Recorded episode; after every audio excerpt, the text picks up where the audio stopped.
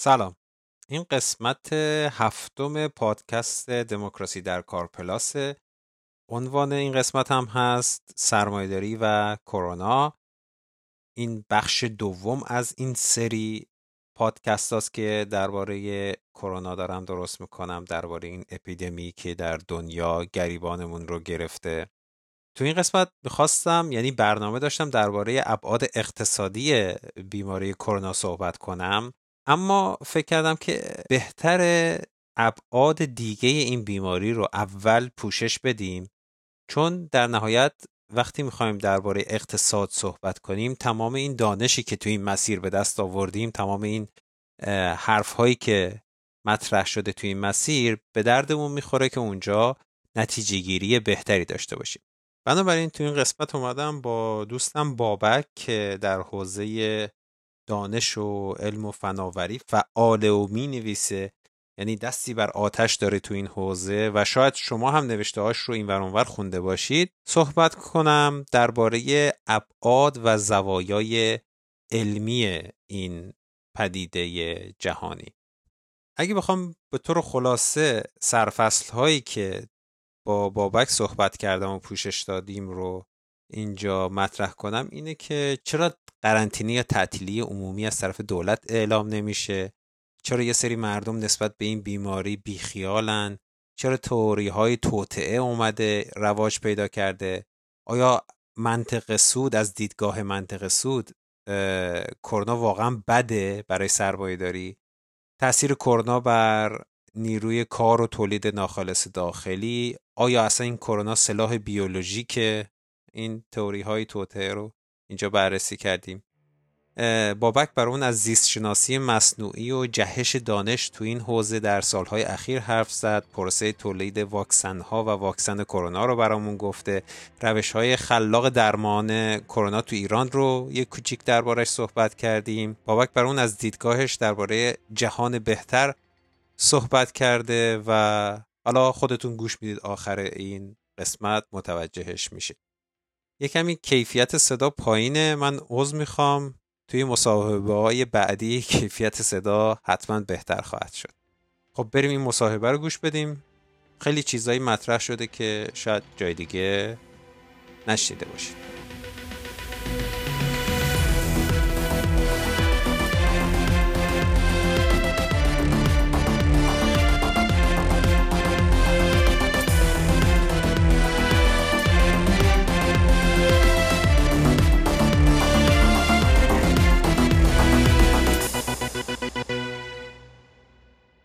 سلام بابک ممنون که اومدی توی پادکست دموکراسی در کار. خیلی توی زمان کم تونستی دعوت ما رو جواب بدی ممنون.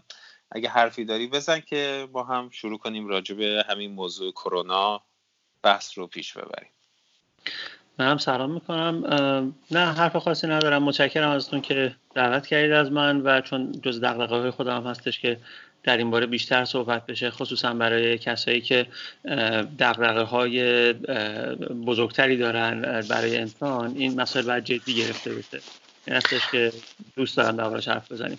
خیلی خوب. منم چون دیدم که حالا تو توییتر یا چیزهایی که نوشته بودی دیدم کلا آشنا بودم که دید علمی داری نسبت به قضیه دید علمی و اجتماعی متعهدانه داری نسبت به قضیه. دوست داشتم راجع به این موضوع با یه همچین آدمی صحبت کنم. شاید مثلا خودم خیلی به ابعاد قضیه واقف نباشم. خیلی چیزا خوندم این حرفا ولی خب به حال اپیدمیولوژی تخصص من نبوده. حتی اقتصاد هم تخصص من نیست به اون صورت. علاقم بوده. متوجه منتها نیازی هم نیست. حالا متخصص در یه موضوع خاص باشیم. یه چیز در یه سطحی اگر هممون بتونیم از موضوعات بخونیم می‌دونی چیه؟ من حالا یه دوستی داشتم به هم میگفتش که در همین حد که جغرافیا رو بشناسیم کفایت می‌کنه. حالا آره یه نفر می‌تونه برداره درباره یه نقطه خاصی از اون جغرافیای خاص خیلی دقیقا مطالعه بکنه. منتها داشتن اون تصویر ذهنی بزرگ به آدم کمک می‌کنه که غنیتر بتونه کلا به پدیده های مختلف نگاه کنه. آره. دقیقا همینطوره. خب بریم راجع به این مقاله ای که دیروز برات فرستادم که ترجمهش هم به فارسی شده. من قسمت اول پادکست دموکراسی در کار پلاس راجع به کرونا که می‌شد قسمت شیشامش رو هم کلا اومدم توضیح دادم این مقاله چیه. اسم مقاله هم به فارسی شده کرونا چرا همین اکنون باید اقدام کنیم. تو مقاله رو خوندی درسته؟ آره من مقاله رو خوندم. بخشایش جمعوری از یه سری مقالات دیگه بود که خب خیلی مهم بودن مثل شکل هفت و بر اساس اون تحلیل کرده. آره من از دیروز یه بار تونستم این رو بخونم و حالا هستم خدمتتون دیگه. آره منم که داشتم این مقاله رو نگاه می‌کردم به هر حال تهش نکته مهمش این بودش که ما الان چاره نداریم جز اینکه این فاصله اجتماعی رو رعایت کنیم. و اون هم شاید واقعا توی ایران به این سادگی ممکن نباشه.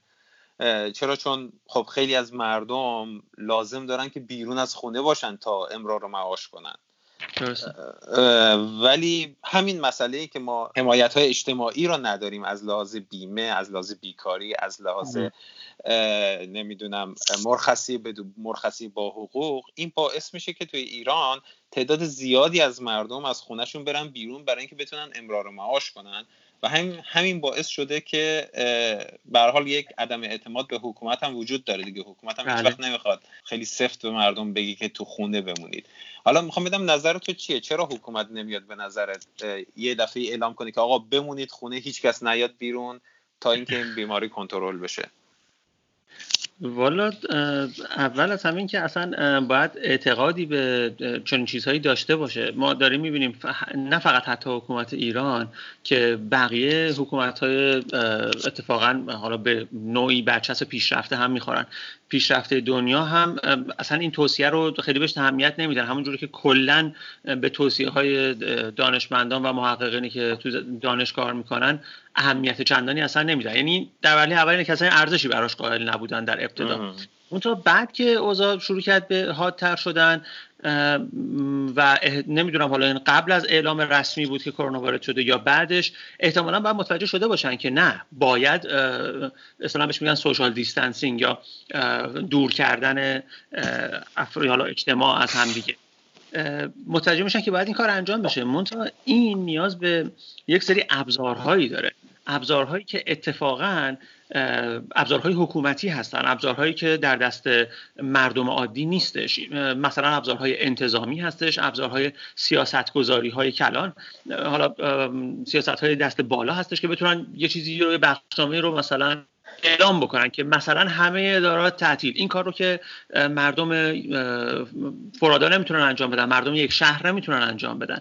این کار رو دستگاه های دولتی باید انجام بدن. از طرف دیگه بعد از اینکه بخواد این کارها انجام بشه نیاز هستش که همچنان مردم بتونن زیست بکنن.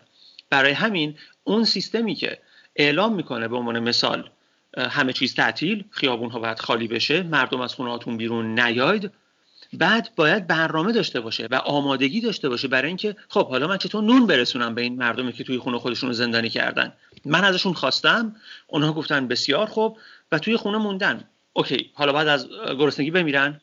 یا خب ببین همین قضیه اگر فرض کنیم که این دلیل تصمیم گیری اینا بوده که به هر حال قرنطینه اعلام نکردن این نشون میده که به حال ته ذهنشون یه جوری مسئولیت مدارانه می‌خوان نگاه کنن. میگن چون منابع نداریم چون نمی‌تونیم نون برسونیم در خونه مردم قرنطینه اعلام نکنیم. اما کجای سیستم حکومت تا حالا اینطوری فکر کرده که الان هم اینطوری فکر کنه؟ یعنی من خودم فکر می‌کردم وقتی که به جایی می‌رسه که مجبور قرنطینه اعلام کنه دیگه اصلا اون قسمت معیشت مردم رو کاری نداره. میگه آقا تمام هیچکی بیرون نیاد. به صورت نظامی ما واسطی مثلا حکومت نظامی اعلام می‌کرد میومد تو خیابون اینا. چرا این کار رو نمی‌کنه؟ این الان برای من خودش سواله. چون تا حالا ندیدم اینا اینجوری فکر کنن. خب واقعیتش این هستش که حالا نه فقط حتی تو ایران کلا هر حکومتی در یک شرایطی یعنی در یک شرایط حتی اگر پایدار نه نیمه پایدار داره قدرتش رو اعمال می‌کنه. در واقع اون نیرویی هستش که در جامعه قدرت رو مونوپول می‌کنه دست خودش. و مثالش هم حالا دیگه توی بحث غذا و منظورم دادگاه ها و فلان و اینها بحث قانون هستش. اینکه قدرت دست منه. اگر کسی چیزی نیاز داره یا اگر دو نفری حتی با هم دعوایی دارن به من مراجعه بکنن تا از طریق قدرت من اون کار انجام بشه وگرنه هرج و مرج میشه. موضوع این به نظر به این قسمت برمیگرده. موضوع اینه که نمیشه فقط اعلام کردش که آقا همه بمونید توی خونه و حتی مثلا ماشین نظامی بیاد تو خیابون و بگن بمونید تو خونه. اوکی این برای یه روز ممکنه جواب بده برای دو روز هم ممکنه جواب بده. منتها بعد از اینکه مردمی که توی خونه بودن غذا نداشتن بعد نمیشه نمیشه جلوش رو گرفت. در واقع یک وضعیت ناپایدار به وجود میاد. و همین خاطر این کاملا قابل فهم هستش به نظرم که چرا سیستم ها از یک جایی بیشتر نمی‌تونن سخت عمل بکنن. حالا شما فرض کنید اگر منابع بود اگر برنامه ریزی وجود داشت در وضعیت بحرانی خب بسیار خوب. می‌شد این نیازها رو تامین کرد مایحتاج رو تامین کرد و اون وضعیت رو می‌تونست مثلا مثل اتفاقی توی ووهان افتاد. اون وضعیت خاص قرنطینه رو برای مدت زمان طولانی می‌تونستن ادامه بدن. منتها به فرض. بیاد بریم سراغ شهر چند ده میلیون نفره ای که توی چین ووهان مثلا مردم داشتن زندگی می‌کردن. اگر مردمی که دارن تو خونه زندگی می‌کنن دچار مشکل بشن خب تا چه زمانی تو خونه هاشون باقی میمونن؟ از چه زمانی به بعد وارد محوطه های بین ساختمان ها میشن؟ از چه زمانی به بعد از اون خارج میشن به خیابان سرریز میشن؟ بعد آیا نیروی سرکوب می‌تونه جلوشون رو بگیره؟ نمی‌تونه جلوشون رو بگیره؟ عواقبش چه خواهد بود؟ این هستش که خیلی حالا دیگه بیشتر چیزش نکنم. این یه تعادلیه از امکانات و بحث کنترل اجتماعی و امنیت. از یه جایی به بعد نمیشه حتی با دستور و تهدید و اینها جلوش رو گرفت. و همین خاطر راه دیگه می‌تونه این باشه که خب حالا که ما منابع رو نداریم پس قضیه رو نه از دیدگاه کاملا بهداشتی بلکه از دیدگاه بهداشتی امنیتی. یعنی این دوتا رو با هم ترکیب بکنیم. و بعد رو بکنیم به برنامه ریزی کردن. پس منظورت اینه که کلا من خودم به تجربه یا به هر حال با توجه به چیزهایی که توی این چند ده سال اخیر دیدیم می‌تونیم بگیم که حاکمیت زمانی که توی به بحران وارد میشه و موجودیتش یه جورایی تحت اون تحت شا قرار می‌گیره منطقی عمل می‌کنه و اینجا هم شاید مثلا تصمیمشون از دیدگاه خودشون و از دیدگاه منابعشون و امکان ادامه دادن اون وضعیت این تصمیمشون منطقیه که قرنطینه اعلام نمی‌کنن. قطعا همینطوره. این منطق ممکنه خیلی فکر بکنن که آقا اصلا معلوم نیست چه دارن می‌کنن مثلا دولت چی داره می... نه اتفاقا دولت داره برنامه های خودش رو پیش می‌بره. اتفاقا مطلبی بود رو اینترنت درباره سیاست های اجتماعی دولت. یه قیاسی داشت فکر کنم واسه خانم امیری هم بودش. درباره اینکه توی کشورهای مختلف در مواجهه با بحران کرونا دولت ها چه سیاست گذاری کردن؟ مثلا میره سراغ بریتانیا میره سراغ مثلا کشورهای کوچیکی در آسیای جنوب شرقی مثل سنگاپور و اینها. و همشون در این باره هستش که به اخشار کم درآمد به اونهایی که شاغل هستن کمک هایی داده بشه. منتها در ایران برعکس کاملا. یعنی دولت مالیاتی رو برای بنگاه های اقتصادی در نظر می‌گیره. مثلا سعی می‌کنه همه کمک هایی که هست رو برای اونها در نظر بگیره. اینجا قشنگ شما یه الگویی بعد می‌بینی. اینکه انگار دولت از این وضعیت داره استفاده می‌کنه که سیاست های خودش رو پیش ببره. یعنی اصلا کار غیر منطقی نیستش. داره. البته دولت های اقتدارگرا همیشه از بحران به نفع خودشون استفاده کردن. از جنگ به هر حال حکومت ایران استفاده کرد برای اینکه ثباتش رو توی ایران و توی منطقه خیلی سفت کنه. و تا اینجا توی بحران کرونا اگر بخوایم دقت کنیم یه جوری یه جاهایی عدم وجود دولت رو توی عرصه عمومی و به هر حال تو جامعه می‌بینیم که انگار من خودم بعضی وقتا فکر می‌کنم دولت نمی‌خواد از این بحران به نفع خودش استفاده کنه و یه جورایی گم شده یا همون حرفی که تو زدی یه جورایی failed state یعنی حکومت آره. حکومت ملت شکست خورده حالا فارسی شو بخوام بگم از بین رفته است اما یه لایه دیگه بریم زیر می‌بینیم که با توجه به عدم امکانات که به حال امکانات اقتصادی و بودجه دولت توی وضعیت فعلی ما خیلی خیلی کمبود داره دیگه. همین بهش اجازه نمی‌داد بخواد تمهیدات بیشتری از این چیزی که الان داریم می‌بینیم رو اتخاذ کنه. آره همینطوره. و اون معنای فیل استیت هم به همین در واقع به نوعی اشاره می‌کنه. یعنی سیستمی که اصلا امکان پیاده کردن چیزی رو که می‌خواد یعنی اگه یه سری تصمیم بگیره ممکنه امکان پیاده کردنش رو هم نداشته باشه حتی. این دقیقا همون قسمتی هستش که میشه منابع که بخشش هم کاملا درسته. همین منابع هستش که تحت شرایط امروز واسش کم شده. مثلا به خاطر تحریم ها یا مثلا قیمت نفتی ها افت کرده با همون مقدار اندکی که فروخته می‌شد بنابراین خیلی بیارزشتر شده و بسیار خوب دستش خالی شده. منتها حالا این یه بحث دیگه هستش. من این رو دارم میگم که درسته این اتفاق باعث میشه که در نهایت اون سیستم باید نتیجه گیری بکنه باید دست به کاری نمی‌تونه همجور بشینه فقط تماشا بکنه. برای برنامه ریزی باید یک چیزهایی رو مد نظر یک اهدافی رو مد نظر قرار بده. منطقا ما توقع داریم که درباره یک بیماری همهگیر و بحرانی که به وجود میاد اولویت شماره یکی که مد نظر قرار می‌گیره برای سیاست گذاری مسئله بهداشت و درمان باشه. منتها حالا به خاطر اون کمبود منابع و ناتوانی در پیاده کردن کارهایی که لازم هست کارهایی که توصیه میشه مثل قرنطینه و اینها بنابراین این اولویت به جای اینکه باشه بهداشت و درمان خالی در هم میامیزه با چیزهای دیگه و همه رو با هم. و بعد اون وقت آره توی اون کاملا منطقی عمل می‌کنه. یعنی توی اون قسمت دیگه ما شاهد این هستیم که رفتار یه رفتار کاملا منطقی هستش. خب حالا به هر حال ما متوجه شدیم یا همه دیگه با دیدن وضعیت امروز جامعه و وضعیت کشور متوجه شدن که شاید کار خیلی زیادتری از دولت یا بر نمیاد یا نمی‌خواد یا به هر دلیلی که وضعیت همینه ولی ما به هر حال خودمون تا جایی که میشه می‌تونیم این فاصله اجتماعی رو رعایت کنیم بله. منتها من همچنان ببین تو وضعیت وحشت یعنی ترس کلا توی مسئله تکاملی عامل حرکت دهنده بزرگتری از هر چیز دیگه است. الان من فکر می‌کنم توی ایران ترس و وحشت از این ماجرا به اندازه کافی حالا ببخشید کلمه رو درست کنم زیادتر از جاهای دیگه است. حالا به اندازه کافیشو من اصلا نمی‌تونم قضاوت کنم. اما همین با, با توجه به این اطرافیانی که می‌بینم یا مردمی که می‌بینم توی شبکه های اجتماعی یا مثلا در ارتباط هستم اینا خودشون این موضوع رو یعنی این فاصله اجتماعی رو یا اینکه به هر حال اگه بری بیرون امکان داره بگیری و امکان داره به یه نفر دیگه بدی و اون طرف بمیره یا خودت بمیره رو جدی نمی‌گیرن. خود ما الان به نظرت باید چیکار کنیم؟ والا آره اول اینکه این خیلی غم انگیزه که ما می‌بینیم بخش قابل توجهی از مردم نسبت به موضوع بیخیالن.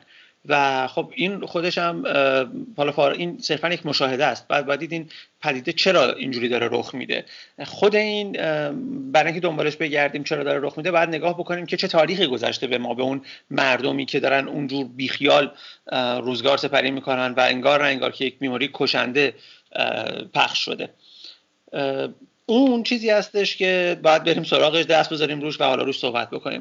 ببین یه قسمتش همین حرف تاریخیه که به هر حال ما بیشتر فوکوسمون ایران تاریخی که بر مردم ایران گذشته عدم اعتماد بین دولت و ملتی که وجود بله، داره. بله. و این البته توی کشورهای دیگه شاید این عدم اعتماد کمتر باشه. اما همچنان من مثلا توی آلمان یا توی انگلیس یا توی ایتالیا یا جاهای دیگه هم رفتاری از این دست دیدم که حالا شاید قسمتیش رو بتونم کاتگورایز کنم راجع به این زیر این موضوع که تعداد از زمان مثلا این چل سال گذشته که وضعیت اقتصادی مردم همینجور بدتر شده نابرابری اقتصادی بیشتر شده و مردم دارن همچنان می‌بینن که دولت و سرمایدارها با همدیگه یک جورایی دارن یک طبقه خاص رو تشکیل میدن. یک اعتماد عمومی نسبت به اونا کمتر شده. اما به هر حال اینجا اعتماد عمومی نسبت به حکومت و نهادهای مثلا بهداشتی و نمی‌دونم امنیتی اینا. بیشتر از ایران بوده. اما اینجا هم یه رفتاری به همون شکل می‌بینیم که مردم واقعا جدی نمی‌گیرن. یعنی مردم دارن کارهای روزانهشون انجام میدن. همون حرف میزه میگه آقا یه دونه آنفولانزاست و میاد میره دیگه. به نتایجی که این عملشون می‌تونه به وجود بیاره اصلا توجه نمی‌کنن دقیقا این ایران. خب ببین موضوع می‌دونی چیه؟ ببین مثلا من می‌دونم که ویروس به لحاظ کلی ویروس چیه. می‌دونم سلول مثلا در حد دبیرستان سلول رو می‌فهمم چیزی که تو کتاب ها بهمون درس دادم و می‌دونم که این وارد میشه و واقعا اثر می‌ذاره و آدم رو مریض می‌کنه. منتها چه بخوایم چه نخوایم بخش متاسفانه اینجوریه که بخش عمده از جامعه حتی این سطح از اطلاعات رو هم ندارن. برای خیلی بیتارو متاسفانه اینجوریه. این رو درک نمی‌کنن که این یک بیماری هستش که واقعا اثر می‌ذاره. فکر می‌کنن قشنگ به همین صورت. فکر می‌کنن شوخیه. و سیاستمداران که تحت تاثیر حالا اون دلایل اقتصادی هم هستن با گفتن جملاتی مثل این که مثل یه آنفولانزاست فرقی نداره و مثل اینکه آقا اصلا مهم نیست و چه می‌دونم یکی میره جلو دوربین با پنج نفر دیگه دست میده حتی و اصلا انگار نه انگار یا یارو میاد پشت میکروفون با میسه سرفه می‌کنه. برای بخشی از مردم که اون دانش رو اون اطلاعات رو ندارن. و این رفتارها رو هم از سیاست مداران می‌بینن. این دوتا وقتی با هم ترکیب میشه اوضاع قشنگ به شوخی گرفته میشه. یعنی فکر می‌کنن که خب مهم نیست دیگه. بعد تلویزیون ها مثلا شروع می‌کنن رسانه گفتن به اینکه آقا میزان مرگ و میر کرونا دو درصده برای مردم واسه چی نگرانید؟ تازه توجه نمی‌کنن که این دو درصد ده 20 برابر آنفولانزای فصلی حالا.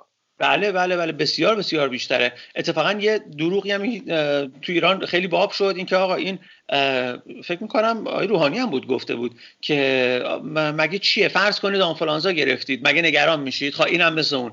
در صورتی که نه واقعا یعنی دیتا وجود داره در این باره. کرونا آنفولانزا نیست. کرونا خیلی کشنده تر از آنفولانزاست و اصلا این چه حرفیه که شما مثلا تو رسانه میاد میگید که مردم نگران نباشید این بیماری تا مثلا 50 سال 60 سال اصلا مثل سرماخوردگی میاد و می‌گذاره از اون به بعد مردمی که بالای 60 سال هستن انسان نیستن؟ مگه جز مردم نیستن؟ بعد من که ممکنه خب سن خودم 60 سال نباشه مگه کسی اطراف من نیست از عزیزان من از دوستان من از مردم من که برای من اهمیت داشته باشن و بالای این سن داشته باشن؟ اصلا این چه این چه طرز برخورد با موضوع هستش؟ به عنوان مثال بیاید فرض بکنیم یه قاتل زنجیره‌ای را بیفته توی مثلا این کشوری مردمی رو که بین 80 تا 82 نیم سال سن دارن رو رندوم در هر شهر ده نفر رو بکشه. ما میگیم اشکال نداره مردم نگران نباشید به خاطر اینکه این خیلی پایینه. این یعنی من خب کاریکاتور درست کردم اون نشون بدم مسئله باشه دیگه. منتها به همین مسخرگیه. شما بکنید مگه تعداد کسانی که از سلاح گرم مثلا در ایران چند نفر سالانه به خاطر اینکه با سلاح گرم بهشون شلیک شده میمیرن؟ خیلی رقمش پایینه. منتها ما سلاح گرم رو شوخی نمی‌گیریم. سلاح گرم کشنده دقیقا موضوع همینه. البته ببین توی مثلا کشورهای دیگه حالا من این چند وقته داشتم مطالعه می‌کردم فکر کنم یه اسم رمزی به هر حال این این حرفا رو می‌زنن. اونایی که فکر می‌کنن توته وجود داره. یه حرف وجود آره. داره که میگن آقا ما 60 70 درصد مردم می‌گیرن.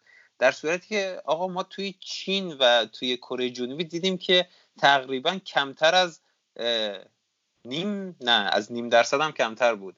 کمتر از آره. پنج پنج صدم درصد مردم مثلا یه همچین چیزی گرفتن بیماری رو. بعد یه سری آمدن این رو ترجمه کردن که آقا ما می‌خوان یا دولت های اروپایی مثل انگلیس و آلمان می‌خوان این بیماری گسترش پیدا کنه که کل جامعه در مقابل این امیون بشه یا ایمن بشه. ولی البته خب این با اصلا معادلات ریاضی و اینجور چیزا نمی‌سازه. دیروز هم من توی ایران یه خانم دکتری رو دیدم که نمی‌دونم خیلی از دکترهای دیگه هم بهش اعتراض کردن. میگفتش که من خودم فکر می‌کنم که بهتر همه مردم بگیرن. و اینا توجه نمی‌کنن که این پشت این قضیه که همه مردم بگیرن یعنی 80 میلیون ایرانی بگیره فرض کنیم یک درصد هم بمیره یعنی 800 بله. هزار نفر میمیره. بله همینطور و این فاجعه است دیگه فاجعه است دیگه. فاجعه است دیگه. یعنی جمعیت ایران تو یک سال کم میشه. اصلا روی دموگرافیک جمعیتی کشور تاثیر می‌ذاره و ببین از توی همین اتفاقا خیلی به مورد جالبی اشاره کردی این برای اون تئوری های توته هم اتفاقا به نوعی به اونم ربط داره. چرا تئوری های توته شکل می‌گیرن؟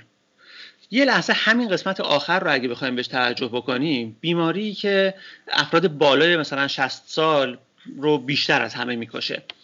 دولتی که با سیاست های ریاضتی همینجور داره اوضاع رو برای عموم و برای کارگران شاغلان دیگه و بازنشستگان سختتر و سختتر می‌کنه. سازمان تامین اجتماعی که مایملک کارگران منتها در دست دولته و دولت میگه آقا ورشکسته است اصلا باز رئیس جمهور میاد میگه این کارخونهاشو بدیم مجانی بره بهتره. اینا رو همه رو می‌خوام کنار هم بذارم. و مردمی که می‌بینن آقا حتی تست رو انگار یه سری راحت می‌تونن دو سه چهار تا تست بدن ما تست نمی‌تونیم بدیم.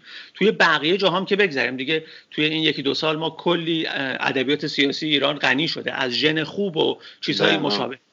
توی چنین شرایطی آیا ما این خیلی واقعا دور از ذهن نیست. آدم می‌تونه اینو درک بکنه. آیا نباید چنین تئوری توطئه‌ای از طرف یه سری در بیاد که آقا اینا هدفشون اینه که همه بگیرن یه 700 هزار نفر بمیرن از اون فشار روی دولت کم بشه. به خاطر اینکه دیگه نیاز نیست به بازنشسته پول بده. مثلا 700 هزار نفر کم میشن ازش.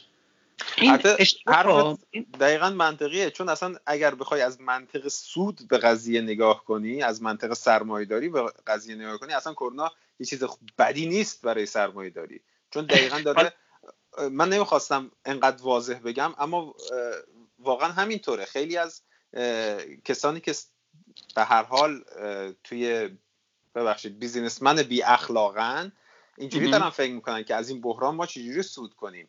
آقا شرکت بیمه میگه که خب این باعث میشه که من تعداد مثلا پولهایی که باید به بیماران بدم در سال آینده کمتر میشه.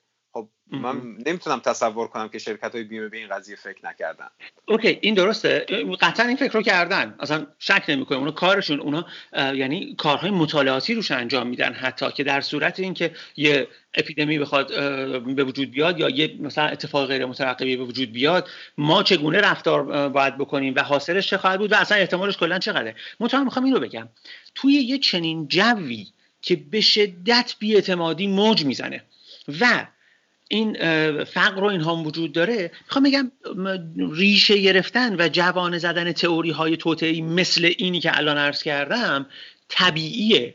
این اینجور نیست که بگیم آقا مردم هم برای خودشون یه حرفایی می‌ذارن. بسیار خوب این حرف اشتباه. منتها چرا اصلا باید چنین چیزی به وجود بیاد؟ ما اون عامل رو باید پیدا بکنیم. اون عامل توی اون چیزایی که عرض کردم. درباره این قسمت من برای بگم؟ سرمایه داری بر اساس یعنی برای خلق ارزش داره کار می‌کنه. ارزش که بتونه دوباره ببره سرمایه گذاری از نو بکنه و بعد دوباره کاری انجام بشه و ارزش مضاعف تولید بکنه. بنابراین مهمه که کار انجام بشه. مهمه که این چرخه فعال باقی بمونه. هر چیزی که این چرخه رو مختل بکنه اتفاقا سیستم که مبتنی بر سرمایه باشه باش دچار مشکل خواهد شد. حالا این می‌خواد. طلب کردن دستمزد بیشتر باشه. این می‌خواد طلب کردن ساعات انسان مثلا کمتر برای کار باشه شرایط انسانی برای کار باشه هر چیزی که می‌خواد باشه. چه بسا اگر یه زلزله بیاد این برای سرمایه‌داری خوب نیست. چرا؟ به خاطر اینکه نیروی کار دیگه نمی‌تونه بره کار بکنه. بنابراین این سیکل متوقف شده. با این منطق یه بیماری همگیر در ابعاد بزرگ اتفاقا برای جامعه سرمایه داری یک ضرر محسوب میشه. به همین خاطر هستش که یهو بورس ها شروع می‌کنن به سقوط کردن. به خاطر اینکه اون بورس هدفش از سرمایه از گذاشتن پول دست فلان تولید کننده این هستش که اون کار می‌کنن. حالا یه سری براش کار می‌کنن. ارزش مضاعفی تولید می‌کنن و من از روی اون برمیدارم.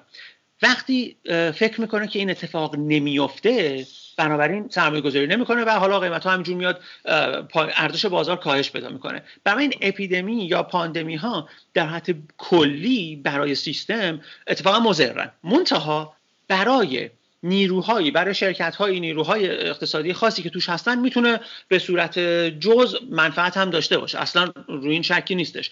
مثلا مثال بیمه فکر می‌کنم مثال خیلی خوبی هستش از اونهایی که از این وضعیت استفاده می‌کنن برای خودشون. یا خصوصا کسایی که مثلا برای خرید مستقلات اقدام می‌کنن. مشخصا یکی از جاهایی که شرکت های حالا البته در غرب بیشتر رو اینها کار شده. من شخصا چون خیلی در این باره نخوندم در ایرانم مطلع نیستم. یکی از چیزهایی که به شرکت های ساختمان سازی اینها کمک می‌کنه برای اینکه ثروت زیادی یهو به جیب بزنن بحران های مثلا آب و هوایی هستن. مثالش هم خب مثال اون طوفان کاترینا و اینا خیلی بهش پرداخته شده دیگه که وقتی طوفان نابود می‌کنه دیگه شرکت ها حمله می‌کنن که آقا اینجا اصلا واسه ما و همه چیز بعد از اون به مایملک خصوصی بدل میشه.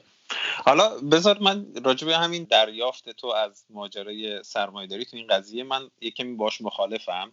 حرف تو می‌تونست کاملا درست باشه شاید مثلا 40 50 سال پیش. اما الان بازارهای مالی انقدر بازارهای بزرگی شدن شاید مثلا تو دهه چهل بازار مالی یعنی بازار سهام و ارزش این بازار و speculation تو این بازار و درآمدی که اینجا برای کشورها تولید می‌کرد تقریبا حلوش یک سوم درآمد از بخش تولید جامعه بوده. و این انقدر بزرگ شده الان حول و حوش فکر کنم پنج برابر شده. یعنی عددش یه همچین رشد بزرگی رو داره. یعنی کل سرمایه‌ای که الان توی دنیا توی mutual fund ها توی مثلا این ETF ها این ور اون ور میشه و از طریق اون سرمایه‌دارها دارن به سرمایه‌شون رو افزایش میدن. کلا به تولید ربط نداره. یعنی به نیروی کار ربط نداره. یه سری bot یه سری مثلا خرید و فروش یه سری speculation یه سری گاوبندیه که توی بازارهای سهام انجام میشه و اینها می‌تونن از اون قضیه در سرمایه‌شون افزایش بدن. بنابراین یه دونه اپیدمی مثل این که حتی اگر نیروی کار رو هم از بین ببره برای اون به اون صورت تاثیر نداره. اینی که الان مثلا بازار سهام یه دفعه افتاده پایین از نظر من فقط به خاطر ترس نامشخص بودن از آینده است که همین دیروز اگه نگاه کرده باشی مثلا سهام مایکروسافت دو مرتبه مثلا 20 درصد برگشت بالا سهام نمی‌دونم اپل دو مرتبه برگشته بالا. یعنی این نامشخص بودن از آینده بله یه سری مثلا مردم رو توی خریدن سهام دچار تردید می‌کنه اینا میفروشن و شاید مثلا یه شرکت بزرگی توی دنیا وجود داشته باشه که بخواد یک دفعه از این قضیه که می‌بینه که داره یه اپیدمی اتفاق میفته من الان بفروشم. وقتی اپیدمی اتفاق افتاد این قیمت میاد پایین اون فروشش هم باعث میشه دو مرتبه قیمت سهام بیاد پایین بعد میره اون ته بازار دو مرتبه می‌خره مثل اینکه همین چند روز پیش چند نفر رفتن احتمالا سهام اپل و نمی‌دونم مایکروسافت و اینجور چیزها رو خریدن و اینا دو مرتبه توی دو سه روز گذشته کشیده بالا. یعنی من فکر می‌کنم این اپیدمی حتی به این شکلش که داره نیروی داره انسانهایی رو که شاید جز بازار کار نیستن با سرعت بیشتری از انسانهایی که جز بازار کار هستن از چرخه تأمین مواد مثلا مایحتاج زندگی حزم می‌کنه. این شاید برای سرمایهدار حتی مثلا شرکت های بیمه شرکت هایی که مثلا شرکت بازنشستگی برای اینها در مجموع سودآوره. یعنی من اینجوری می‌بینم بیشتر این ماجرا رو. ببین حقیقتش ما حالا اینجا دیگه قشنگ بس مربوط به اقتصاد میشه. یه مقدار داره از اون حوزه که شخصا من بیشتر روش خوندم دور میشه. منتها به واسطه همون چه عرض کردم اول صحبتمون بهت که اون جغرافیا رو بعد هممون یه مقدار دورش بخونیم. اینو که گفتی منو یاد یه آمار دیگه انداختی. سال 2008 خب اون بحث فروپاشی اقتصاد جهانی فکر می‌کنم بهش میگن. این بودش مشابه حالا مثلا چیزی که شاید شاید کرونا هم بتونه پیش بیاره اینو که یه چیزی مثل اون بشه. چه الان یه زمزمه هایی هست که شاید از اون شدیدتر هم بشه. منتها گرچه در ابعاد گلوبال کل سیاره اون برای سرمایه داری یک افت اقتصاد یعنی یک افت ارزش تولید ارزش محسوب می شده و فروپاشی اقتصاد جهانی بهش گفتن. منتها برای اون تاپ 1 پرسنت هایی که اون بال... یک درصد های بالایی اتفاقا بسیار منفعت داشته. واسه من اینو فکر می‌کنم اینجوری می‌تونم حرفت رو بفهمم که برای بخشی از ثروتمندترین ثروتمند تران که بله خب به واسطه اون ثروت قدرت بیشتری هم دارن اتفاقا قضیه آره سود ممکن می‌تونه حتی داشته باشه. اصلا شکی نیست. منتها در ابعاد بزرگ بقیه یعنی اون کلیت داره کاهش پیدا می‌کنه. در واقع چنین چیزی.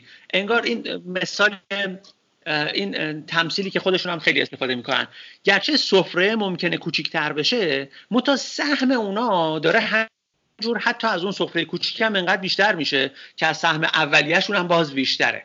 آره این اتفاق میفته و احتمالا باز همین اتفاق خواهد افتاد. منتها در ابعاد بزرگ نیروهایی که درون سرمایه داری هستن و دولت سرمایه دار خب نماینده اونها هست و در سیاست گذاری ها منافع اونها رو دنبال می‌کنه تلاش می‌کنن دست کم جلوی این کوچک شدن این سفره هم بگیرن جلوی کوچک شدن اقتصادی هم بگیرن.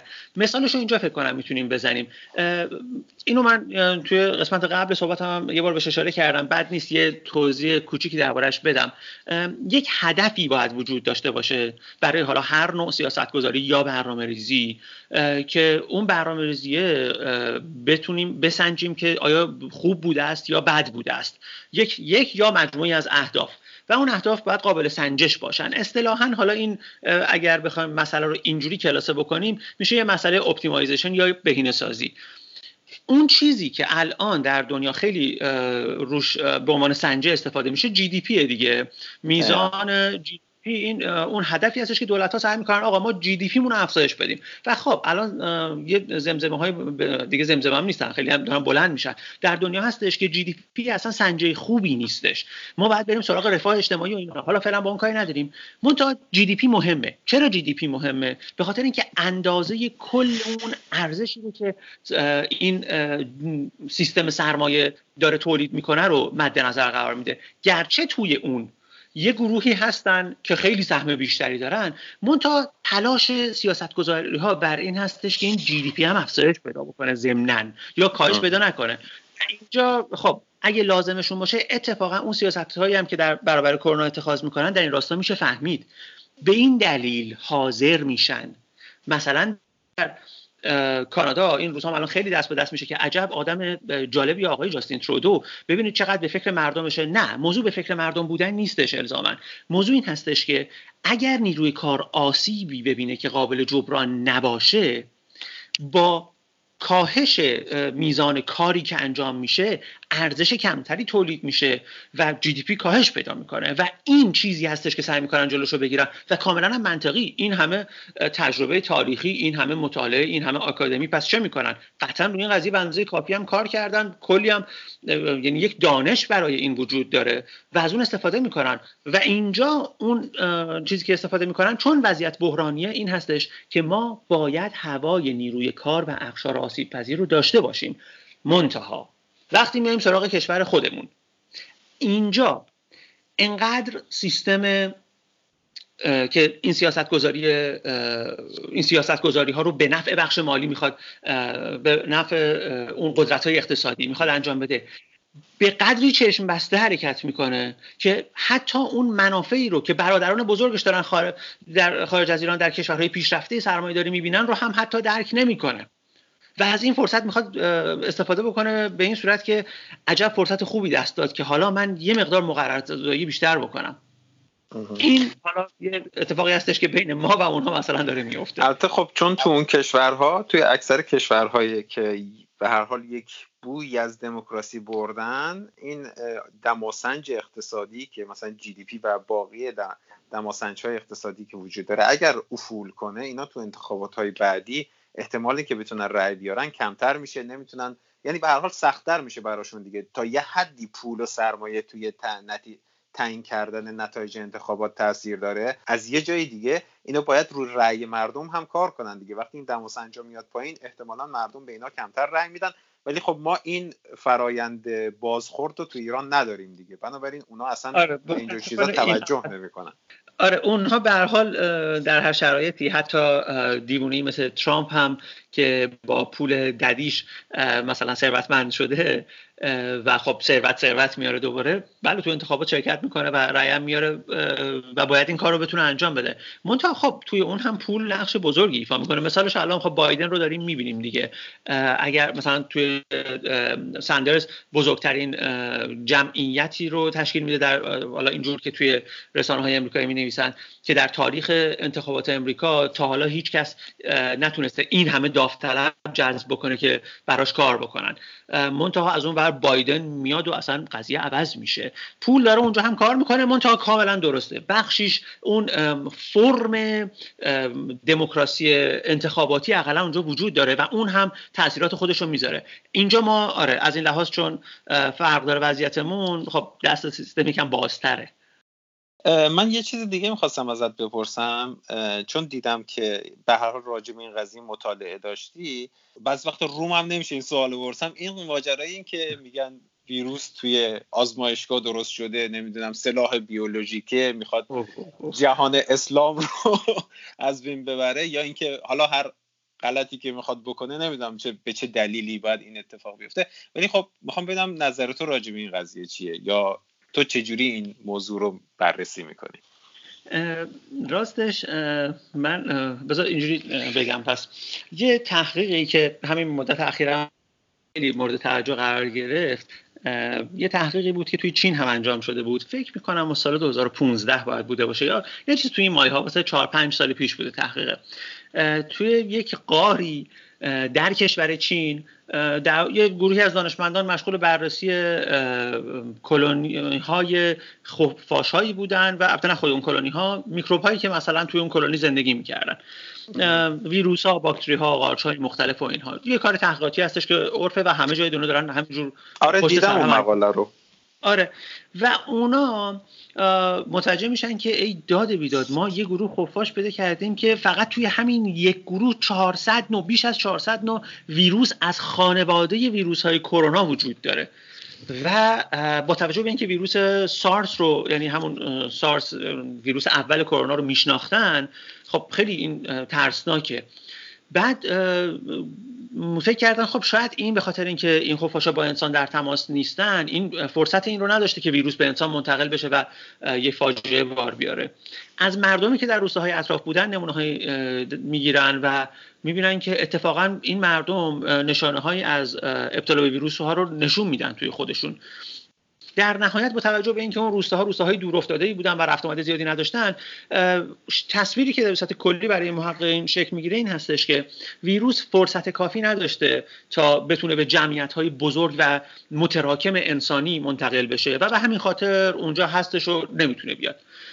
بعد از اینکه این ویروس سارس کوو دو شناسایی میشه همون گروه لید آترش یه پست وبلاگی می نویسه و میگه که ما این ویروسی که الان اطلاعات ژنتیکیش منتشر شده با یکی از اون ویروس هایی که ما پیدا کرده بودیم توی اون گروه خفاش و فلان انقدر شبیه هم هستن که یه taxonomist taxonomist کسی هستش که توی دسته‌بندی و نامگذاری گونه های زیستی کار می‌کنه کار بسیار تخصصیه. یه taxonomist این دوتا رو identical با هم تلقی خواهد کرد. بنابراین ما دیدگاه داریم در که حتی احتمالا ویروس از کجا اومده. الان دارم میگن که عامل اولیه ویروس احتمالا خفاشی بوده که از طریق یک یک موجود واسط به انسان منتقل کرده بیماری رو. اما چرا باید فکر بکنه کسی که این ویروس در آزمایشگاه ها مثلا باید تولید شده باشه؟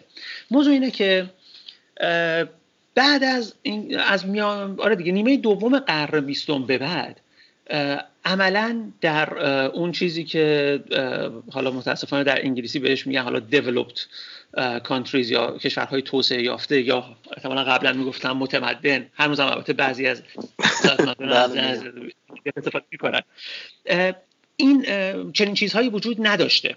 یعنی بعد از اینکه خصوصا پنسیلین شروع به شکل گسترده استفاده شدن دیگه بیماری های همگیر چه با پایه باکتری یا یا ویروسی دیگه نبودن.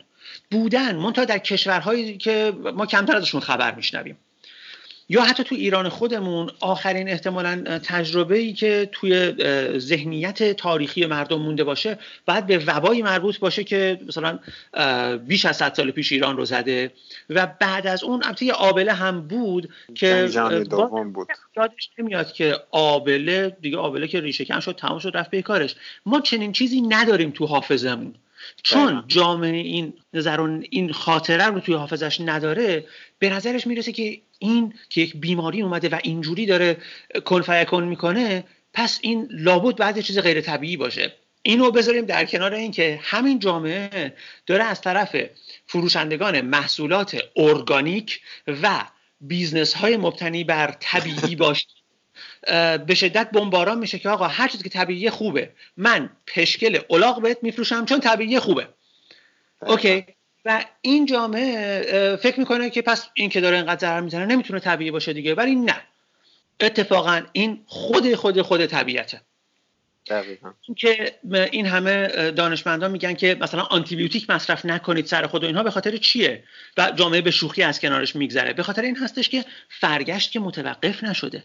اون باکتری ها تغییر می‌کنن. باکتری هایی که ما با آنتیبیوتیک از بین می‌بریم از بین یک من بیماری هستم که تو بدنم یه باکتری اومده و مشکل ساز شده. یه مقدار کمی آنتیبیوتیک می‌خورم منظم غیر منظم به تشخیص خودم. اتفاقی که میفته اینه از بین اون کرور کرور باکتری کافی ده تاش باقی بمونه. نسبت به اون آنتیبیوتیک مقاومه و نسل بعدی رو درست می‌کنه که مقاومه. میاد همگیر میشه آدم می‌کشه. اصلا یعنی طبیعی هست این. این ویروس و این اولوشن توی باکتری ها و موجودات مثلا میکروبی به شدت سریعتر از انسان و موجودات بزرگتر اتفاق موضوع اینه که آره اونها چون تعدادشون خیلی خیلی خیلی بیشتره در واقع حالا اینو اگه بخوایم بریم توی مبحث مربوط به فرگشت میگیم اینجوری می‌تونیم توصیفش بکنیم. بیا فرض کنیم با هم یه مثال بزنیم. یه دیواری اینجا هست که توش یه دره و یه قفل داره. این قفل تنها راهی که من بتونم از کل این دیوار عبور بکنم اینه که این قفل رو باز کنم یه جوری. منتها قفل فقط قفله کلیدی واسش وجود نداره. حالا من و هزار نفر دیگه ور میداریم بر خودمون همینجوری از ذهن خودمون رندوم. یه سری کلید می‌سازیم می‌بریم می‌ذاریم تو قفله خب باز نمی‌کنه احتمالا. تا اگر به جای اینکه هزار نفر باشیم هزار میلیارد نفر باشیم و این کار بکنیم خب احتمالش هست یکی باز, باز بکنه.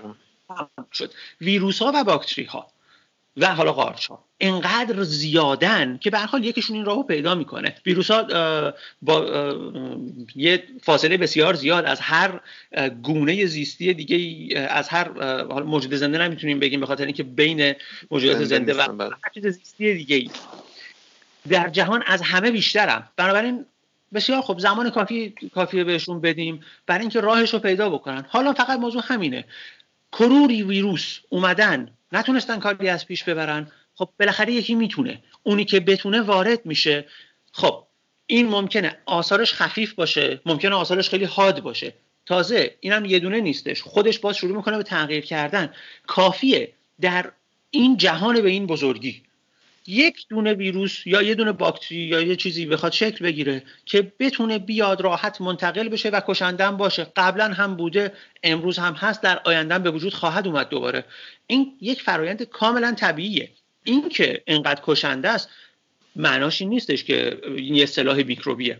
و اگر ما امکانات مثلا امروز رو نداشتیم یا مثلا همین ماجرا توی قرن 13 یا 14 میلادی اتفاق می افتاد که تا اون اتفاق افتاده و نصف بله. جمعیت دنیا از بین رفت الان هم هیچ بعید نیست همون اتفاق می افتاد ولی مسئله اینه که ما چون برای مواجهه با ویروس ها یک کمی الان توانایی بیشتری داریم ابزارهای بیشتری داریم می‌تونیم این فرایند طبیعی رو توی یه جایی متوقف کنیم بالاخره. موضوع دقیقا همینه. ما الان خیلی واقعا ما دانش مسیر طولانی رو اومده و یه جاهای آدم یه لحظه صبر می‌کنه بهش نگاه می‌کنه می‌بینه که آه واقعا مثل جادو میمونه.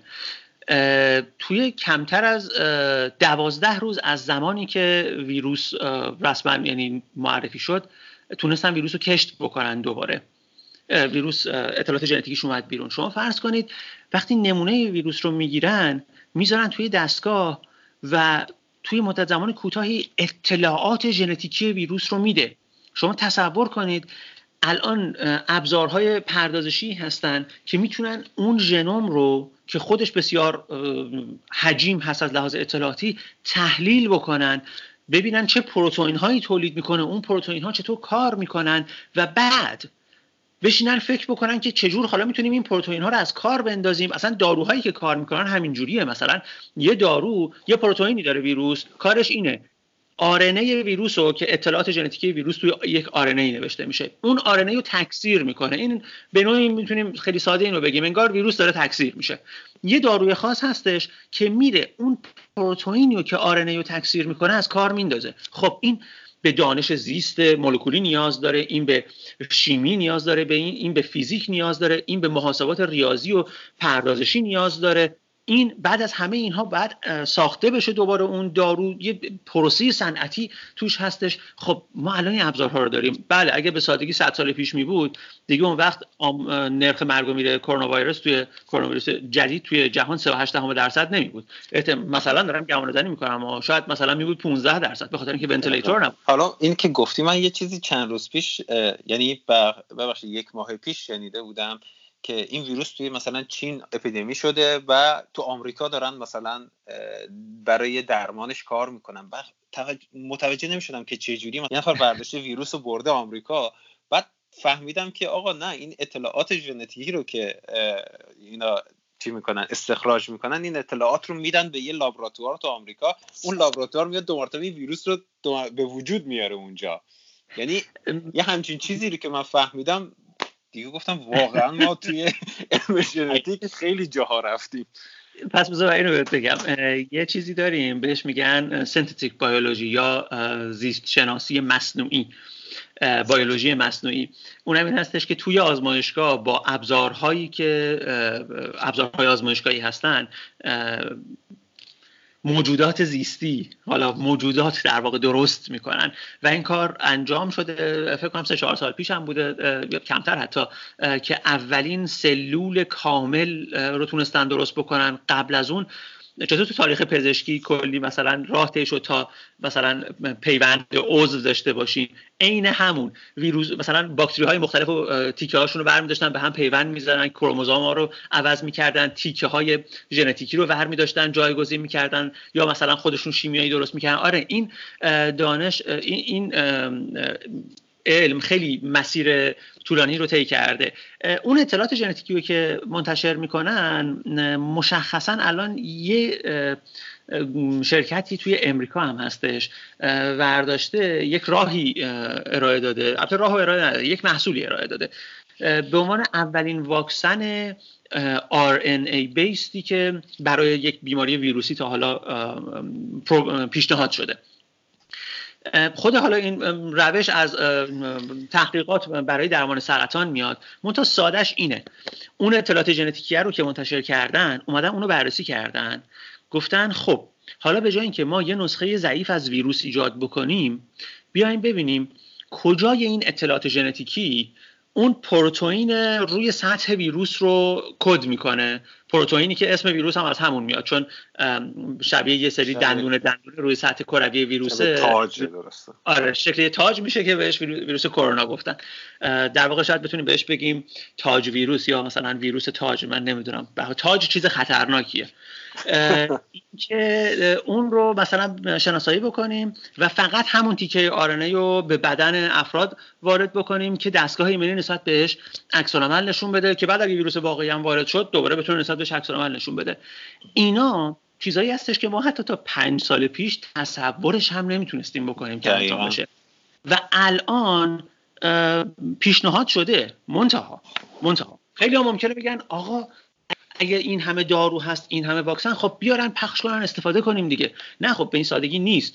اون کسی هم که حالا توی آمریکا می‌خواد باشه یا توی چین می‌خواد باشه یا هر جایی اون از این اینکه این رو پخش نمی‌کنه منظورش این نیست مردم بیشتری بمیرن. موضوع اینه که پروسه تست و تایید کردن یک دارو یا هر چیزی که با سلامت مربوطه پروسه بسیار سختگیرانه و به نفع ماست که همینقدر سختگیرانه باشه. به خاطر اینکه اگر اون بخواد یه تاثیر دیگه بعد بذاره چی؟ توی چند مرحله این رو در جمعیت های مختلف امتحان می‌کنن. اول قبل از آزمون های روی انسان روی حیوانات روی نمونه های از سلول هایی که تو آزمایشگاه هستن حتی امتحان می‌کنن. چرا؟ برای اینکه باید بدونن اثر این چه خواهد بود. شما تصور کنید. الان اعلام بکنن آره آقا ما یه چیزی پیدا کردیم که داره این ویروس رو از بین می‌بره. فرض کنید این دارو تولید بشه و توضیح هم بشه. توضیح میشه و مردم شروع می‌کنن ازش استفاده کردن. بیماری هم فروکش می‌کنه. خیلی عالی. منتها همون گروه برمیداره دو ماه بعدش یه مقاله چاپ می‌کنه که دوستان ما یه مقدار چون عجله کردیم دقت نکردیم و الان متوجه شدیم که بعد از اینکه یه بازه زمانی میگذره یه درصد کمی مثلا 5 درصد از کسانی که این دارو رو گرفتن کور میشن. خب حالا چه باید بکنیم؟ هیچ دیگه کاری نمی‌تونیم بکنیم. راه چه خواهد بود؟ اینکه دوباره بریم یه گروه دیگه دوباره یه داروی دیگه رو سریع تایید بکنه بیاره بعد مشکل بعدی تاریخ پزشکی نتیجه ای که گرفته یعنی جزئی که دستاوردهاشه. اون مسیری هستش که برای طراحی و تست داروها و هر چیزی که مربوط به درمان باشه استفاده میشه. و اون مسیر بهتره یعنی به نفع هممونه که تا جای ممکن سخت گیرانه باشه. متاسفانه توی این بازه زمانی تا اون دارو بیاد بله انسان هایی از بین خواهند رفت و هزینه خواهند داد. منتها وقتی ما فکر بکنیم که اگر این پروسه بخواد انجام نشه چه تبعاتی می‌تونه در پی داشته باشه؟ اون وقت احتمالا خواهیم دید که اون خیلی عوارض بیشتر و ترسناکتری باید داشته باشه. اینه که نه اونا آره اصلا حرف درسته چون مثال داریم برای این قضیه. الان توی مسئله دارو و غذا یکی از زمینه ها یکی از مثلا بخش های اقتصادیه که هنوز این رگولیشن ها و نظارت ها سفت روش باقی مونده. توی خیلی جاهای دیگه مثلا این نظارت ها به دلایل مثلا چه می‌دونم ریاضت اقتصادی برای نمی‌دونم ذخیره کردن پول صرف جویی اینا چیز شده. یه کمی لق شده. مثلا همین بله. ماجرای بوینگ که تو می‌دونی بله. بوینگ ورداشتن به همین دلایل چون دولت آمریکا نمی‌تونست چیز کنه نمی‌تونست نظارت کافی بکنه داده به خود بوینگ که این کار بله. انجام بده. و اون باعث شده دو تا فاجعه بزرگ داشته باشه 600 نفر 700 نفر تو دو هواپیمای 737 مکسشون بمیرن. حالا و... نظر بگم که این اتفاق اتفاقا داره توی محصولات مربوط به درمان هم میفته. به هر حال شروع شده دیگه چون آره شروع شده متاسفانه. اون راجب غذا و درمان که باید چند تا پا... چند تا قسمت پادکست راجبش صحبت کنیم چون خیلی طولانیه. ولی به هر حال با توجه به همین رگولیشن هایی که وجود داره زمان زیادی شاید یا نمی‌دونم بعضی میگن یک سال دو سال به هر حال زمان به هر همین فردا پس فردا واکسن این قضیه تولید نخواهد شد. نه به هیچ وجه چیزی امکان نداره. امکانش نیست اصلا. دقیقا. حامی این regulation باشیم حامی این مقررات و سفت و سخت گرفتن باشیم اتفاقا.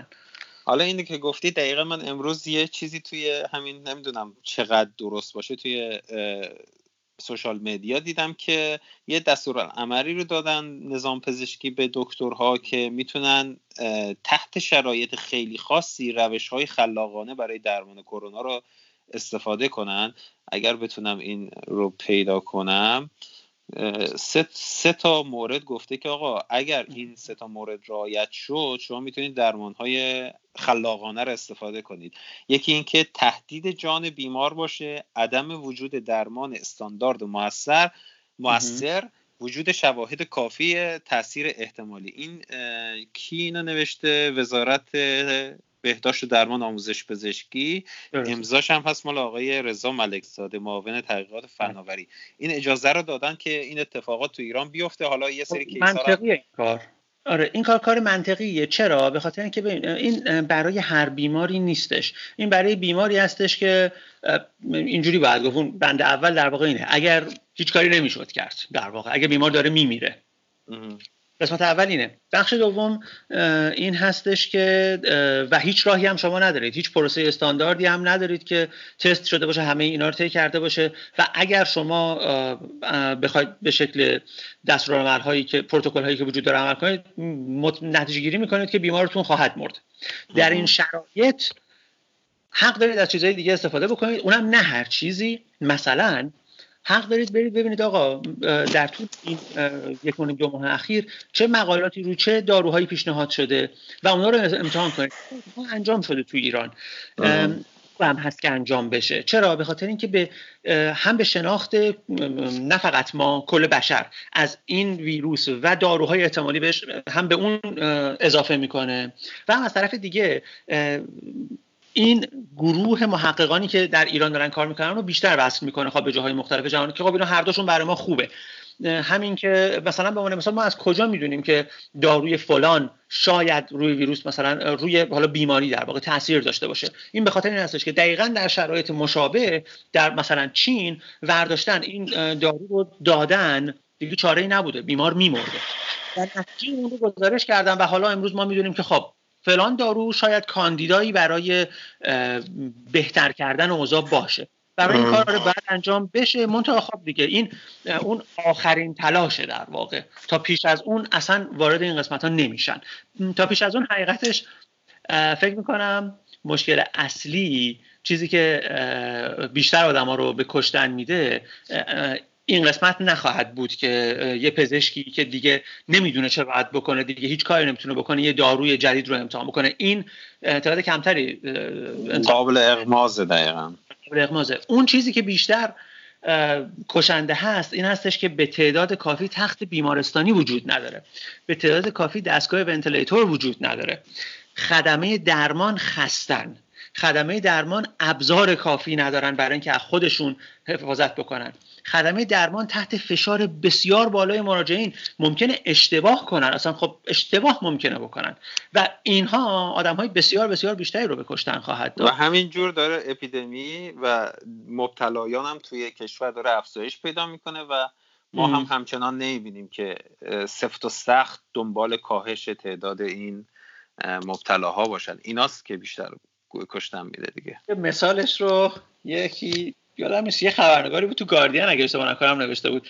نوشته بود که آلودگی هوا می‌کشه. بحثی نیست. منتها آلودگی هوا خب یه طرف قضیه است.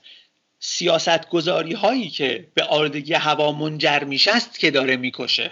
دقیقا همینطوره. حالا اگر اون رو ببین ما بالاخره از این دوره به زمان به جلو میره زمان که متوقف نمیشه. حالا چه اصلا من باشم یا نباشم من از این بحران جون سالم به در ببرم یا نبرم؟ برای خیلی های دیگه خب این زمان ادامه پیدا خواهد کرد. منتها تا بحران بعدی و تا بحران های بعدی همینجور افراد بیشتری از بین خواهند رفت و اون چیزی که روش تاثیر داره شکل ویروس بعدی و شکل کشنده بعدی نخواهد بود. سیاست گذاریه برنامه هایی خواهد بود که تا اون زمان میان و تغییراتی می‌تونن به وجود بیارن یا تغییراتی به وجود نیارن. اون هستش که تعیین کننده است. خب مرسی بابک. خیلی اطلاعات خوبی و ما دادی گفتگوی خوبی بود. تو حرف دیگه ای راجب این قضیه راجب جهان هستی راجب هر چیزی اگه داری اینجا زمان برای تو میکروفون برای تو که این حرفا رو بگی. متشکرم. آره من حقیقتش یه چیزی خصوصا بعد از همین بحران ذهنمو بیشتر مشغول کرده. تا پیش از اون گهگاهی رویا پردازی می‌کردم دربارهش منتها الان خیلی واقعی تر به نظرم یعنی خیلی جدیتر بیشتر از رویا پردازی بهش فکر کرد. ما متاسفانه هم در ابعاد جامعه خودمون هم احتمالا بزرگتر چون خارج از ایران هم در این باره صحبت میشه. امکان تخیلمون رو از دست دادیم. امکان اینکه رویا پردازی بکنیم که دنیا چگونه می‌تونه باشه جامعه چگونه می‌تونه باشه. نه اون چیزی که الان هست بلکه چی می‌تونه باشه. و انقدر درگیر این وضعیتی که الان هست شدیم که فکر می‌کنیم ازلی ابدیه و انگار همیشه همین بوده. این خیلی غم انگیزه مثلا درباره همین بحران مقاله هایی که می‌خونیم می‌بینیم که همین چیزی که امروز ما ابزارهایی که در اختیار داریم برای اینکه بتونیم تا همین حد ناچیز جلوی این ویروس رو بگیریم در برای کارهای درمانی مربوط به کارهایی هستش که به صورت مستقیم به چهار تا پنج سال پیش مربوطن. منتها خودشون بر پایه کارهایی بودن که از 5 سال پیش تا ده 12 سال قبل از اون انجام شده. خود اونها بر اساس کارهای دیگه ای بودن. می‌خوام اینو بگم. بیاید تصور کنیم میزان منابعی که یک جامعه حالا با همه پیچیدگی هایی که توش هست دیگه یعنی اون بحران هایی که اون مشکلاتی که داریم برای تخصیص منابع و لابی کردن ها و سیاست گذاری همه اینها رو توش در نظر بگیریم.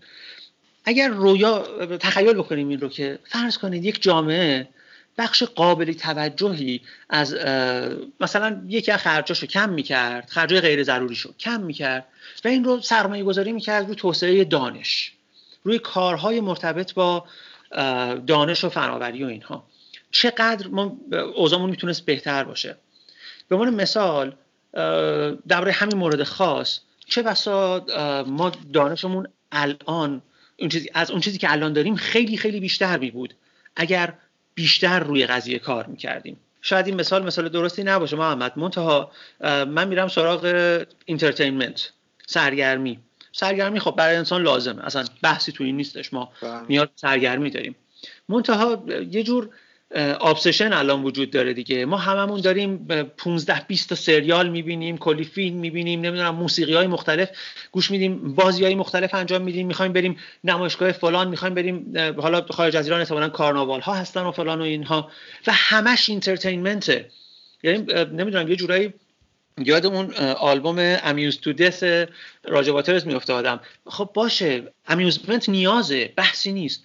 تا فقط تخیل کنیم. حالا من به عنوان یه آدم که شاید بعضی بهم بگن nerd مثلا فلان که یه درصد که مثلا 5 درصد از کل بودجه‌ای که در جهان برای entertainment خرج می‌شد اگر به یه طریقی میومد می‌رفت مثلا روی زیست شناسی کار می‌شد.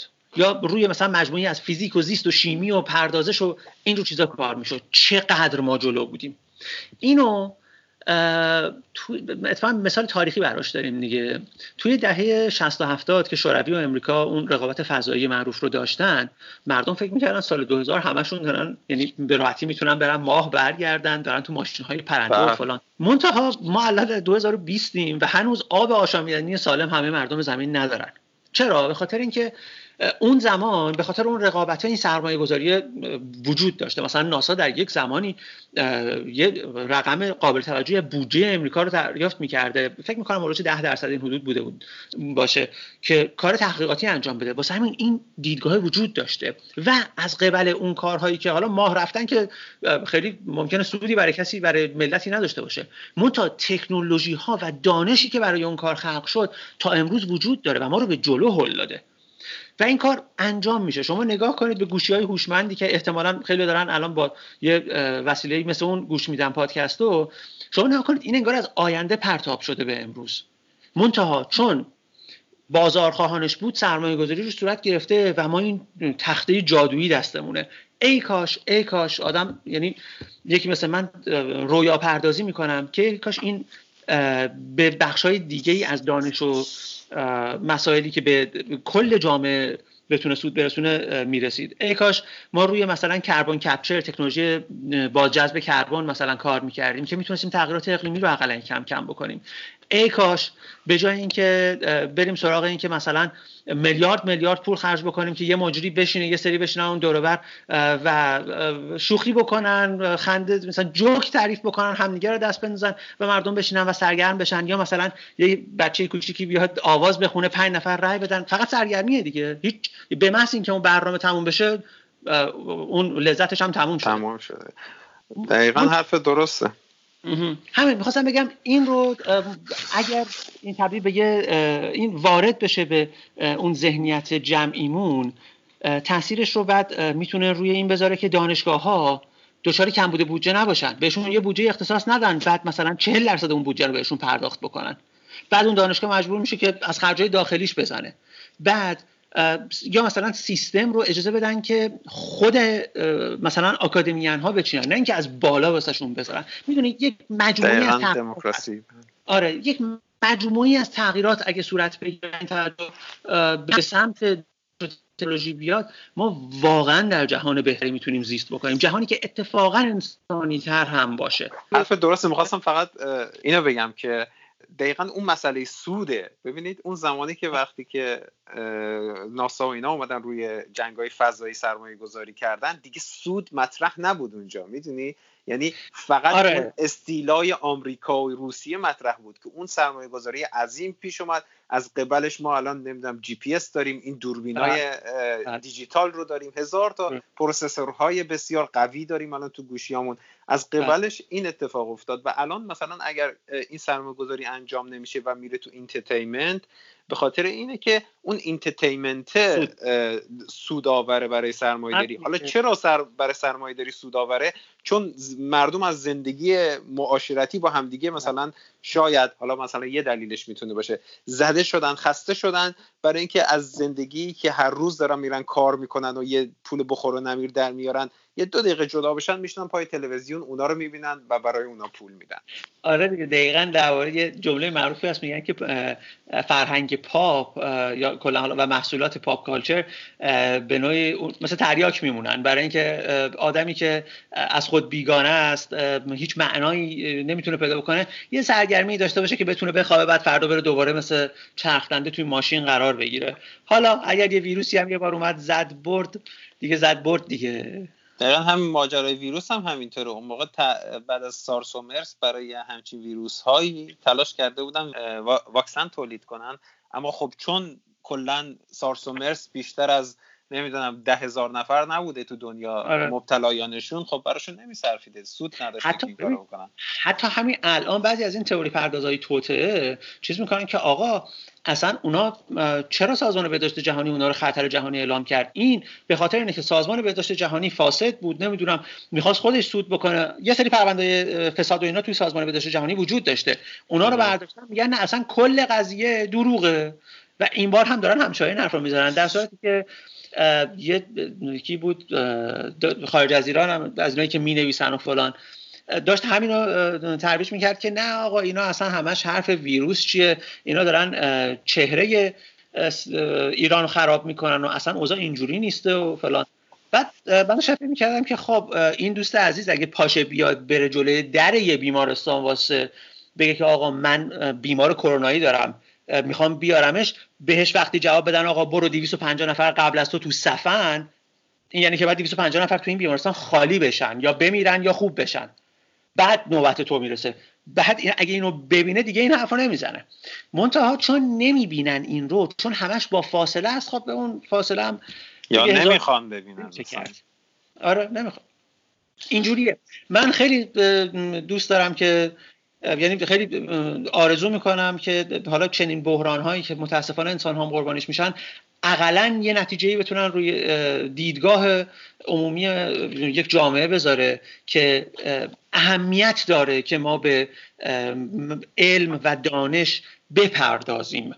اگر به عنوان مثال من توی زندگی شخصی خودم اگر دنبال می‌کنم که ببینم آقا فلان بازی فوتبال چی شده اگر دنبال می‌کنم اینکه مثلا فلان خواننده کار جدید چی داده بیرون یا چه می‌دونم اون سلبریتی چی گفته این اهمیت داره که خود این تحقیقات علمی و دانش و اینا به یک از چیزهایی که روزانه دنبال می‌کنم اقلا تبدیل بشه. و این در بزنگاه هایی که حالا منابع باید اختصاص پیدا بکنه تاثیرش رو احتمالا خواهد گذاشت. چطور الان هممون هول دنبال اینیم بگردیم ببینیم چه خبره؟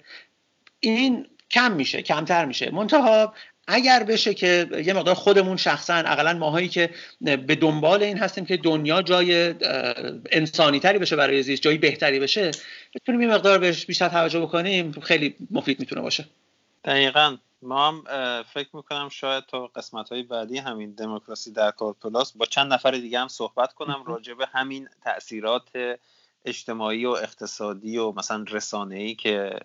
این بحران می‌تونه در آینده برامون بذاره یا اینکه ما چی کار می‌تونیم بکنیم که این تاثیرات خوب رو بذاره.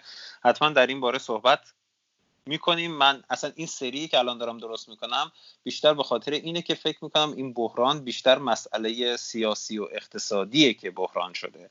تا اینکه طبیعت اون طبیعت داره راهشو میره.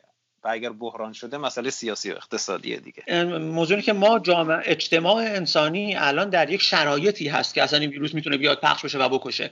این که قرنطینه نمی کنیم یک دلایلی به ویروس ربطی نداره. این این دلایل اقتصادی اقتصادی داره خودش داره. این هستش که آره قشنگ باید به اونها پرداخت. باش مرسی بابک جان که مرسی از تو. گذاشتی برای این قضیه. کلی استفاده کردیم. امیدوارم که شنوندگان دموکراسی در کار و دموکراسی در کار پلاس جفتشون یکیه برای دو تا فید مختلف داره. استفاده کنن از این قضیه و اگر فرصتی شد بعدا دوباره این گفتگو رو یه جای ادامه میدیم. اگر به اندازه کافی مثلا حرف برای گفتن داشته باشیم. متشکرم. من خوشحال میشم اگه لازم شد خدمتون هستم و سلامت باشید مواظب خودتون باشید و به توصیه های بهداشتی هم که می‌کنن خواهشان رعایت بکنید. به خاطر اینکه فعلا اینطور که معلومه خودمون هستیم و سیستم ایمنی بدنمون. مرسی. دست در نکنه و خدافز خدافز خدافز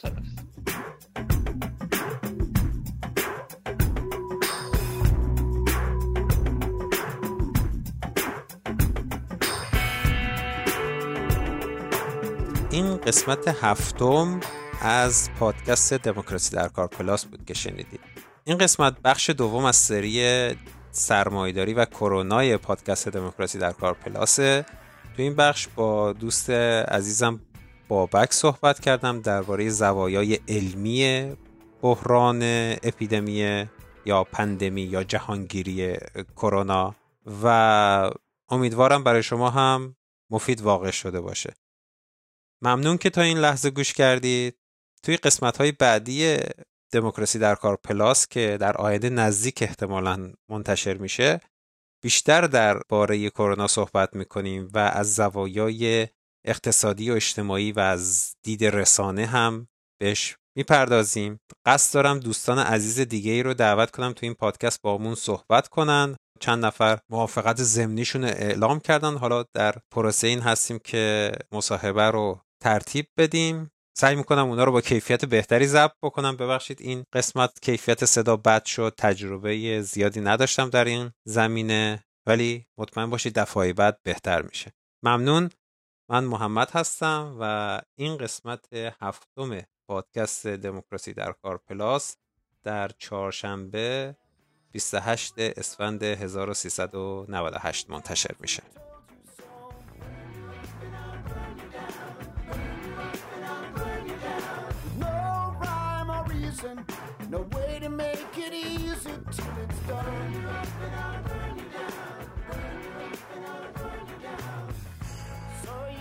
listen to